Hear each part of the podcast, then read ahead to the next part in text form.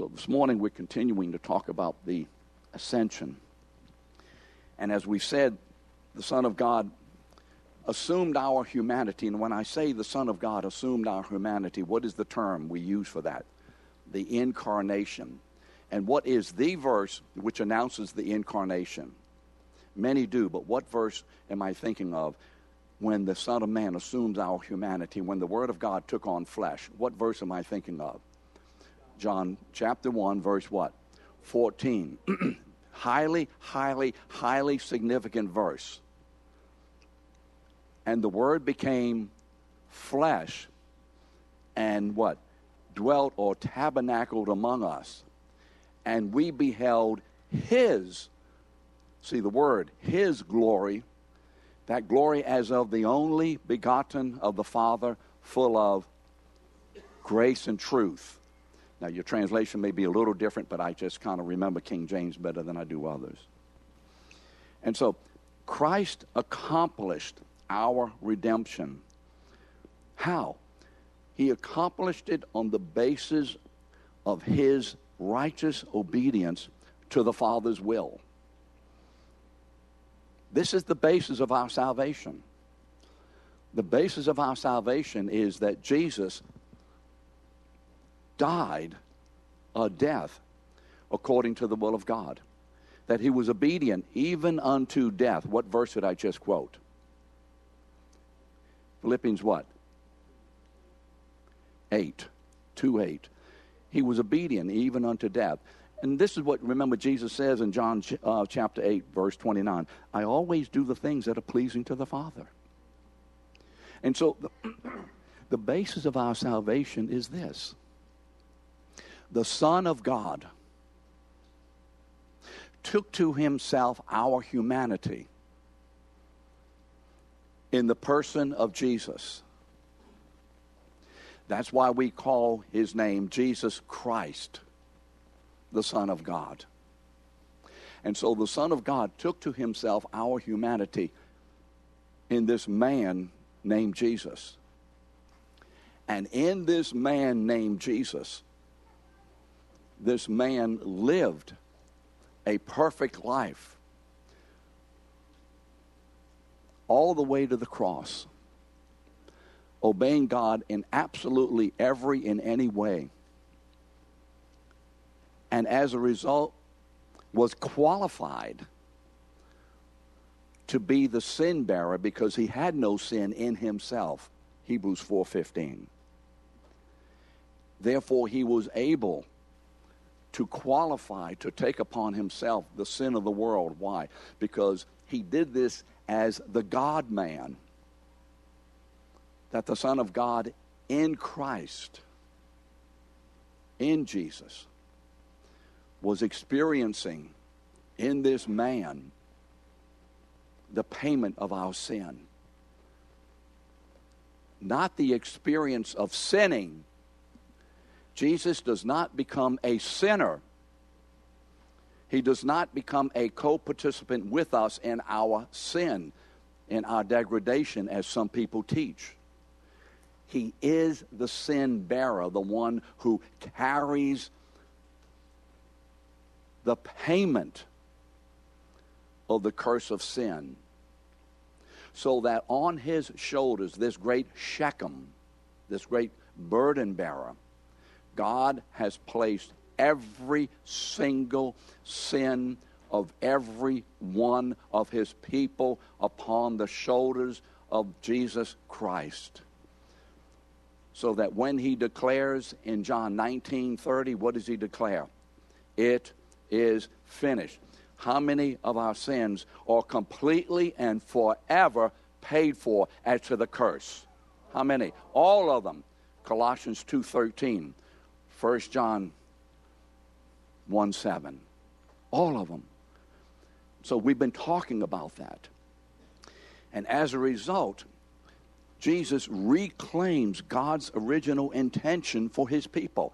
As a result of the cross, that which began in Genesis and was purposed in Genesis 1 and 2 is going to be fulfilled.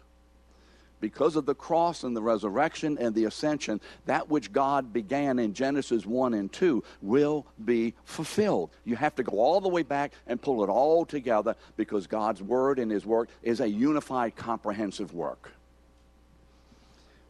And so we will remember that God created what happened. Why? We remember that God created Adam, and I know I know I'm going over ground again but if you look at the Word of God, Paul in chapter 5, for instance, of Romans, goes over the same ground. He says this, and then he says it again this way, and he says it again this way, and he says it again this way. This is typical teaching. First Peter, Second Peter 1, 2, uh, 1. I'm going to repeat, and I'm going to continue to repeat because it's good for you to meet, for you, for me to repeat. We remember that God created Adam in his image. Remember Genesis 1 Genesis 1 what? Let us make man in our image according to our like. Genesis 1 what?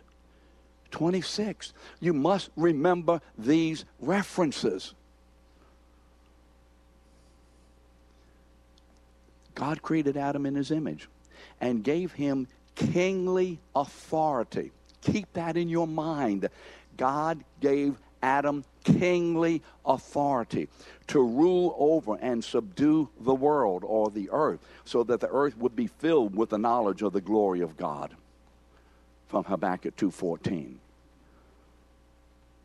God says in a people the glory of who I am the glory of how I am my character will be set upon and will be displayed through a people, beginning with Adam and Eve, so that the entire world and the entire cosmos may see who I am through my people. And so this is done as God gives his rulership. Sorry, he shares his rulership and he rules through his agent, Adam, upon the earth so that Adam is given kingly authority. Remember that, underline that kingly authority to rule and subdue the earth, so that the name of the Lord is manifested around the world. And Adam's ability to rule over the earth is dependent upon one issue only. Adam can only rule and exercise kingly authority as he is completely and absolutely and perfectly obedient to God's will as revealed in his word. Correct? Do we see that? That's why the obedience issue is central to Adam's ability to exercise kingly authority in such a way that finally the world. Remember, the garden is in the midst of the world, and outside the garden is the field. And in some way, humanity is to be growing and growing and expanding the Garden of Eden, where the presence of God dwells visibly throughout the entire world, so that this world may be the place of God's visible habitation in and among his people and through his people. That's what Genesis 1 and 2 is all about. So what was Adam, why was Adam's obedience so important? In obeying God as Adam's representative, ruler, Adam was in effect declaring that the earth is the Lord's and the fullness thereof. Remember how Psalm 24 begins? How does it begin? The earth is the Lord's and the fullness thereof. And what does it say a few verses later? Who shall ascend into the hill of the Lord?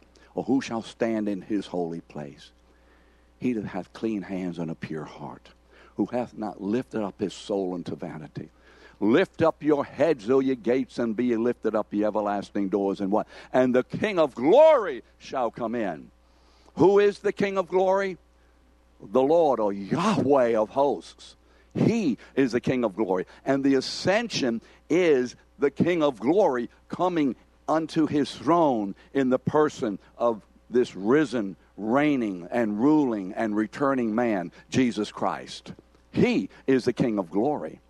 He's the one we're talking about and have been and always will be talking about. So, in obeying God, Adam is both acknowledging and applying God's rule over the creation. in obedience to God, Adam is applying and or acknowledging and applying God's rule over the creation. You remember in Luke 7, the centurion sees Jesus, and he says to Jesus, Lord, just command, say the word, and my servant back there in Westwego is going to be what? Healed. How does he know this? Because he says, I also am a man under authority. I see your authority. I see your authority. I also am a man under authority. You see, Jesus' authority is the result of God's anointing upon him to be the Messiah, carried out through his obedience. It's not just he's the Son of God. He's the Son of God and the Son of Man, anointed for this purpose, carrying it out in obedience to God's will. But you remember, Adam, who was given kingly authority to rule over the heavens and the earth, disobeyed. Genesis 3 6. The last three words of that verse say what? And he ate. There's the fall right there. At the end of Genesis 3 6, there's the fall. Genesis 3 6. The last three words, what? And he ate. Immediately, immediately, everything was changed. By disobeying God, in this act of disobedience, Adam willingly, the woman was deceived, not Adam. Adam willingly handed over his right to rule, his kingly authority, to Satan, who, as a result of Adam's disobedience, resulting in handing over his kingly rule over the earth, Satan gained the title that we read in 2 Corinthians 4 4. The God of this world. In other words, God permitted Adam, through his disobedience, to hand his kingly authority to Satan so that Satan, until God reclaims it, Satan now has kingly authority over the world. Do you see this? We talked about that last week. This is just a recapitulation of last week, which is typically how I would always be want to do to go back and bring forward, go back and bring forward, to remind us. So now, how does Satan gain the authority over the world? He's given it by whom? Adam, who was given kingly authority, but in his sin submitted to Satan. So, what does that mean for us? Every time we sin, what are we saying? What are we saying with every sin? Satan, you're the king. Now, how many of us would dare to say this morning that Satan is king? That Satan is Lord? How many of us would dare to say that? And yet, every time we sin, what do we say? How many of you know this tall man here? Fred, do you know him? What's his name? Who? Harlem. Harlem, is that what you said? Harley? Harlan, okay. Does everybody know Fred? What was I talking about? Every time we sin, now think about it. Every time we sin, see, we don't think of sin this way. Every time we sin, we turn away from bowing our knee to Christ, turn to Satan, and we bow down to him and worship him. Because every sin is an act of worship to Satan. Oh, I didn't think that, did I? Hmm, now that you put it that way, hmm, that makes a difference. It shouldn't. Do we get that? Every sinful attitude, every sinful desire, every sinful action every sinful activity of relationship and fellowship, no matter what the reason, is turning our knee away from the Father and bowing down to Satan. Everyone. Now that should sober us. Hopefully it does. It sobers me. So, because of his perfect, I'm sorry, therefore, in order to reclaim God's rule upon the earth. Now, God could have done, this is what the Father could have done. But he doesn't do it this way. Because to do it, we would never have experienced the grace of Jesus. So, how does God reclaim his rule? In order to reclaim God's rule over the world, the Son of God must assume, sorry, the Son of God must assume, I'm sorry, the Son of God what? Must assume our humanity. So that as a man, he will obey even unto death, Philippians 2 8, the Father's will, and thus earn the right and thus merit merit and earn the right to be given the title King of Kings and Lord of Lords. Do we see that? A man, through his demerit, lost the rule. Another man, through his merit, must what? Regain the rule. Do we see that? So you see, Christianity is a matter of obedience and earning and merit, but all on the part of the Son of God as the Son of Man. Correct? Do we get that? We have to be careful how we think about this issue of merit and earning. As to us, no. As to him, what? Yes.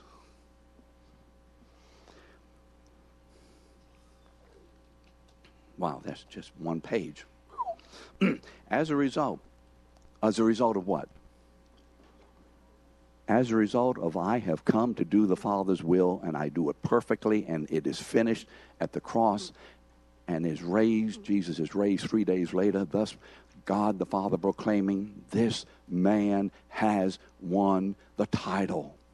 He has earned the title back from Satan because of his obedience. So, as a result, Jesus destroyed the works of the devil. What did he do? He, disarmed, he dethroned Satan. Remember in John chapter 12, 31, Jesus, the ruler of this world, calls him the ruler. Remember, Adam is to what? Rule. The ruler of this world cometh, but he has what? Nothing in me. What do you mean he has nothing in you? What does that mean? He has no ability at all to charge me with any sin and thus lay the curse of death upon me because I am without sin. Correct? There's nothing in me. No ability to charge me at all. Secondly, he disarms Satan of the weapon of death. Remember? Satan has the weapon of death. Hebrews 2:14. He disarms Satan. Colossians 2:14 and 15. He disarms him. As to the believer, Satan no longer has any authority whatsoever forever. As to the believer, Satan has no more authority forever and whatsoever. Can you say amen? But he does have power. He does have power through temptation, through the flesh, through deception, through fears. And so, how does he gain us or get us to sin? Through deception, not through authority. He has lost his authority over the believer. I didn't say he's lost it over the world. That won't happen until Jesus comes back. He still has absolute authority over unbelievers. 2 Timothy 2:26. They are in his control to do his will. Remember that? But for the believer, he's lost that. Why? Because it was wrenched from him by the Son of God. When Jesus says, It is finished, the authority of Satan was finished. As to us, finished now as the ascended King of glory, the Lord Jesus will exercise his authority to confer on his people the reality of his atoning death as his victory over sin and Satan. Now he's ready to apply to us the good of that victory. And how does he do it? Through the ministry of the Holy Spirit.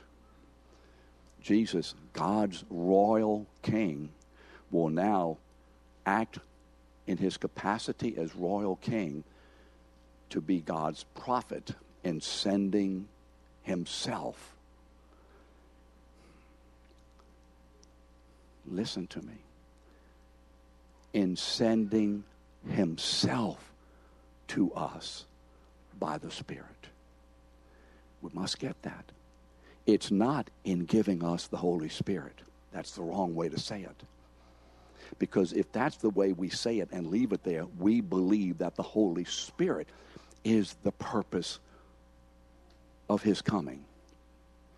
The Holy Spirit is God's instrument, is the person of God who brings to us this living divine man to us.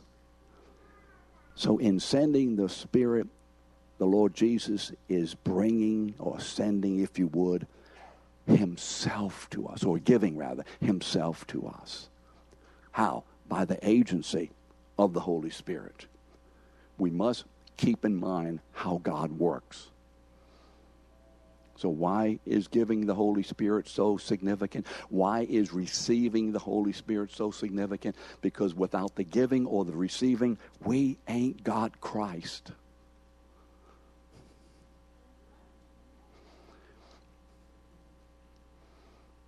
And what is this called? We talked about last week a little bit.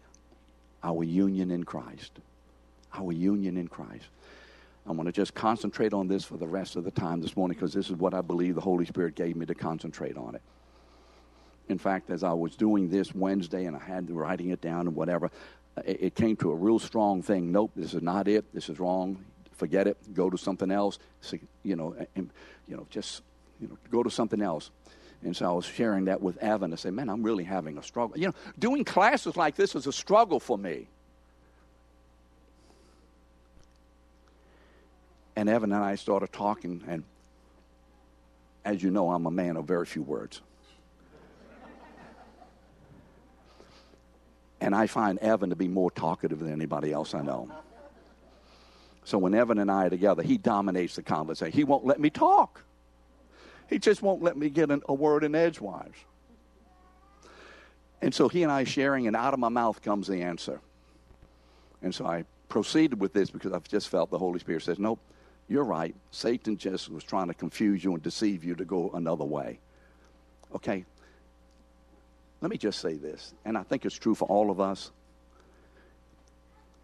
It is always a battle to hear from God and to proclaim His word by the Holy Spirit. It's a battle. That's why you must always pray for your leaders.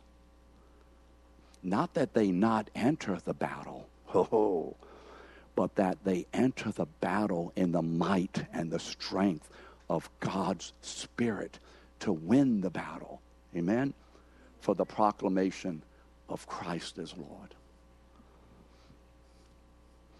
So, what that really means is if you didn't like the class this morning, that's your fault. You see what I just set you up? Okay, okay, okay.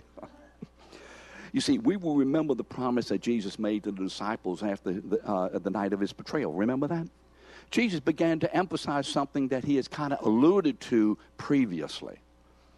John 14, 16 and 17. Remember John 13, 14, 15, and 16 or the, is the, uh, the dialogue and the activity of Jesus with the disciples before the, uh, the crucifixion. John 17 is Jesus' great high priestly prayer. And John 18 begins the arrest. You, you remember how all that works. John 14, we're in the middle of the dinner, the Last Supper. And Jesus says, I'm going to ask the Father, when? When? When, Billy? When he's sitting where? When will Jesus ask the Father? Come on, class. When he's sitting where? On the throne of God. Do you see it? Do we see this, Anton? When we read the Word, let us read it with the entire work of God in view, not just at that moment trying to figure out what in the world is Jesus talking about. I'm going to send the Father. So, Mount, when does he send the Father? When he's enthroned. You remember the example of Solomon. And Solomon sat on the throne of God over Israel. And as a result of the coronation of this man who typed was a type of the coronation of Christ, as a result of that, Solomon had the authority of God to begin to build the temple. And Jesus now, as the ascended Lord of glory, the heavenly man, has now God's authority to build the house of God or the temple of God, the church, correct? And how does he do it? He begins and does it through one work, the Holy Spirit. I will ask the Father. Write in your Bibles when you see that. When? When he's sitting on the throne. And he what? And he will give you. It's not like, well, maybe he will, maybe he won't. It really depends upon whether you receive Christ or not, or whether you ask Jesus to come into your heart. And if you ask Jesus to come into your heart, then he will. That's then Jesus would have to say, then he will make provision for so that if you no, I'm going to ask the Father as the ascended man. And when I ask, the Father will do as I ask. Why? Because I always do what is pleasing to Him. I always do His will. Correct? Do we see that? I'm going to ask the Father, and He will. He will what? He will send you another helper to be your, with you forever, even the Spirit of truth. 1526. I will send to you from the Father. Do you see the whole Trinity? The Father's will, the Son's authority, and the Spirit's obedience to be sent. Just as the Father's will and the Son was obedient to be sent under the leading of the Holy Spirit. The Trinity in active in everything. I will send to you from the Father the Spirit of truth, who proceeds from the Father. He will be bear witness of me. By the way, you must make sure you get those last verses. What is the purpose of the Holy Spirit? He will bear witness about me. That is going to be the emphasis of the next several classes. This only purpose of the Holy Spirit the only purpose of the Holy Spirit was the same as the only purpose of the Son of God. What is that? John 15, 6, 8, 8, I think. I'm sorry, wait. Come on, old man. John 14, 9, I think it is. Philip, if you have seen me, you've seen the Father. What did Jesus come to do?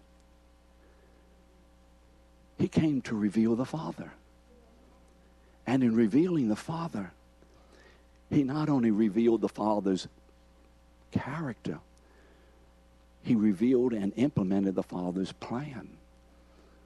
See, Jesus' purpose certainly was to save us. But how? By revealing the Father. Do, do we see it? Don't make Christianity about us. Don't make it person centric. Make it Christus Christocentric, theocentric. Correct? And so the Son came to reveal the Father. Father, I have glorified your name. Glorify me now with the glory which we had in the beginning. Remember, I think it's John 17, 5. And so, what is the purpose of the Holy Spirit? Why is He given? To save you, to save you. Not primarily. He's given to reveal Jesus through your salvation. Do we get it? Through your salvation. You see, salvation isn't about us. Salvation isn't about us. It's not from us. It's about whom, Adam? God. It's from whom, Adam? God. And it's about and is for from and for whom, Adam? God.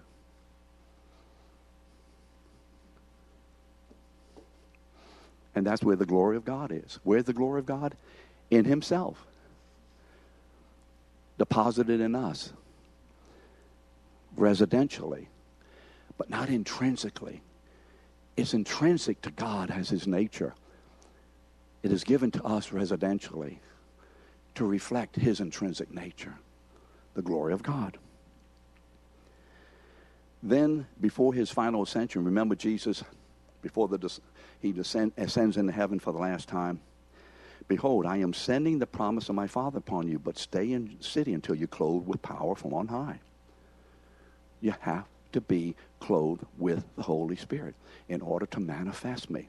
They have already received the Holy Spirit, John 20, verse 17. Remember, he breathed, he said, receive the Holy Spirit. And he, went, oh, he, oh, he breathed on them the Holy Spirit.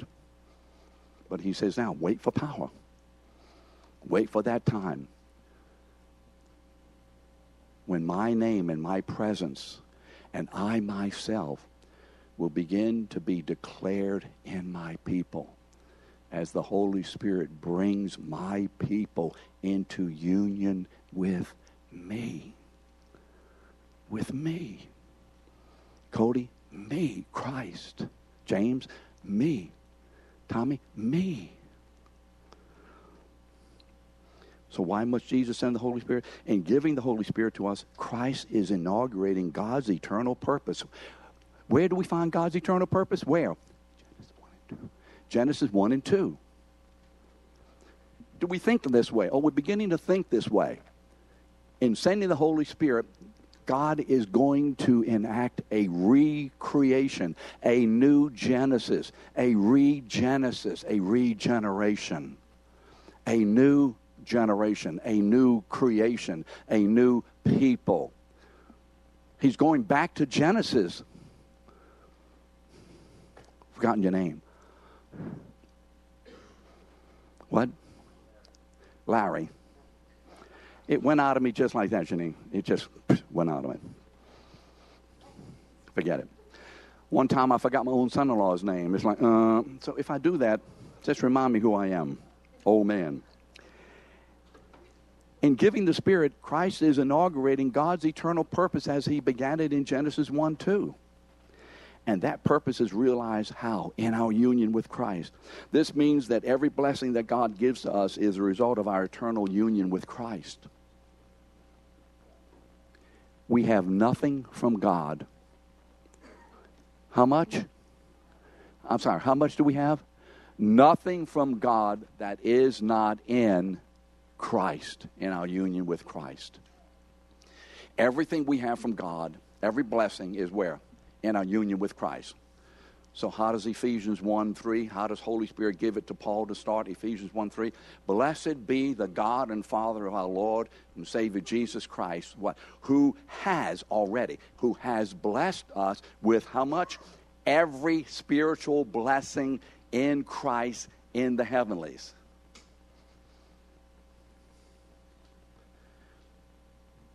Now, as we have already started that quote, let's look at it.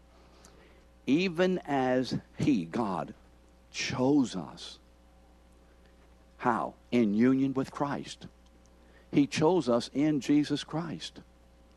Union with Christ is the basis of our reason of the reason why God saves us by his son. He chose us in Christ when before the foundation of the world. We're going to have to talk really about what is called the covenant of redemption one day, so we'll get this a little better. But when did we get chosen by God? When were we put into union with Christ as far as the Father's will is concerned? When? It's always been. Nick, right? It's always been the Father's will, always has been the Father's will that His people would be united to His Son. It didn't happen because I made a decision. It happened because God's decision, to which I assented to say yes, rather than my decision, which caused or motivated God to come to me. God, from the beginning, had a people. So notice, in verses 3 and 4, the preposition in describes location of our blessing. Where? Our blessings, where? Are in Christ, in our union with Christ. And this union is accomplished in verse 5 what? Through Jesus Christ. And by the way, how do we receive our union in Christ? How are we brought into the good of it by the Spirit? Through faith. Sorry, by faith. By faith. Sorry, we are saved by grace through faith. Dia, D-I-A is a Greek. We, through the instrumentality of our yesing. Yesing. We are brought into the reality or the good of our union in Christ at particular moments in history. So all of us could probably say, I was saved at this date, I was saved here, I was saved that time and that time. Why? That's just the work of the Holy Spirit, bringing each one of us into this eternal union in a time frame, which we'll begin to talk about next week in more detail. Ephesians 7 and 11, what is the result?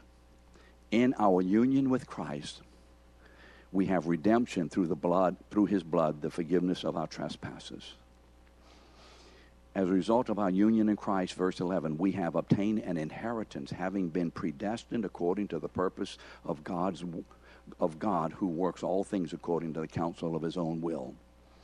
The word predestination is a hated word among many. The word predestination has to do with the means of God applying his eternal will. Come on the word predestination has to do with how God applies his eternal will. So, knowing that, how many of us can say, Thank God for predestination? It's the way God applies our eternal will. Can you are saved today because God predestines you? What? Applies his eternal will to you and keeps you and calls you and brings you into Christ by the Spirit. That's called predestination. It's a good word. It's a good word. In our union with Christ, we inherit all that Christ himself has inherited as the obedient Son. Did you get that? In our union with Christ, we inherit everything. Remember Psalm 2, 7 and 8? Yahweh says to the Lord, our Lord, what? I will give you what? The nations as your inheritance. Why the nations? Because Adam and Eve were to fulfill, uh, to uh, fill the earth, the nations, so that God's people would fill the earth through the progeny or the descendants of an obedient Adam and Eve. In the incarnation, all that was necessary for our union with Christ was fulfilled in Jesus' life and death and resurrection. Did we get that? Everything that was necessary to fulfill God's will in a time frame was accomplished. John 19:30 it is finished. Where? In the incarnation, in the conception, and all the way through to the very death and burial of Jesus, the resurrection being the proclamation, it is done, and God the Father has accepted it, and now it will be applied in the ascension of the Son of Man. None of this happens as to our reality until Jesus sits on the throne and sends the Spirit. That's why ascension is so critical, as critical as every other aspect of the life of Christ. Then in his ascension as the King of glory, remember? Psalm 24:10, the King of glory. In the ascension as the King of glory, Jesus now bestows all of his finished work upon us by sending the Holy Spirit to bring us into our union with Christ by faith. I just quoted Ephesians 2 8 to you, but differently. we see how the word comes together. Therefore, in our union with Christ, the Spirit brings us into fellowship with the Father on the basis of Christ's own fellowship with God. I must repeat that. I must repeat it. Do you have that in your notes? We are not brought into the fellowship of God because of our faith. We're not brought into fellowship with God because of our faith we're brought into fellowship with God on the basis of Christ's obedient life and death and resurrection. Can we get that? Faith is not the reason we are brought into God. Faith is the reception of that work of our being brought into God, uh, a union with Christ. Do, do we get that? It's critical. We get these things confused and we begin to think that it is faith that does this. It is Christ who does this. Christ who does it. Received by faith. In our union with Christ, the Spirit brings us into the fellowship, into fellowship with the Father on the basis of Christ's own fellowship with God. 2 Peter 1 4. We have become what? Partakers of the divine nature. Keep that verse in mind. It is critical when we get to talk about Romans eight twenty nine. In our union with Christ, the Holy Spirit pours into our hearts the very love that the Father has for the Son. in our union with Christ, God's eternal will for us is guaranteed as accomplished at the cross and applied by the Spirit. In our union with Christ, God's eternal will is guaranteed as accomplished. It is finished at the cross and applied by the Spirit. I have a quote here from 1 Peter you might want to read. Look at these words. I'll let you read it on your own. Look at the words, strong words imperishable, undefiled, unfading, kept by God's power, guaranteed or guarded through faith by the Spirit of God. This is not something that is frivolous and something you can get into and get out of according to your will. Come, I can't hear you. It's not something you get into, nor do we get out of according to our will. John 1.13. Holy Spirit does this work. You were sealed, Ephesians 13, 14, with the promised Spirit. Remember the promise? I'm going to send the promise of the Father, who is the guarantee. The what? The guarantee. When God guarantees something, honey child, what? It is guaranteed of our inheritance until we gain possession of it, until we, what, get to heaven and have the fullness. This is why Jesus could say, and this is the will of him who sent me that I should lose nothing, none of them that he's given to me. You see, the strength of our union is in Romans 8 28 to 30. And we know, we know, because of our union with Christ. Put it in your Bible. How do we know? Our union with Christ. What do we know? For we know that God, for we know that God what? Works all things according to what? Sorry? For we know that God works all things according to his hmm? Purpose. Do we know the verse? For those who love him and who are the called according to his will. And what is that will? Verse 29. What does verse 29 say? Somebody help me. For whom he what? foreknew, he what? Predestined. He caused to be what? Conformed to the image of his son, Jesus Christ our Lord. Who is what? There's the rest of the verse there. Who what? Are you following me? Somebody tell me what it says. Who was the firstborn of many brethren? Then what does verse 30 say? You see the link? It's continuing. For what does verse 30 say? How does it begin? For those whom he has what? Predestined, he also called, right? And those whom he called, he also justified. And those whom he justified, he also glorified. In other words, those who that we have been joined into the very glory of this heavenly risen man. Next week, we're going to talk about the work of the Holy Spirit in joining us into union with Christ. Thank you.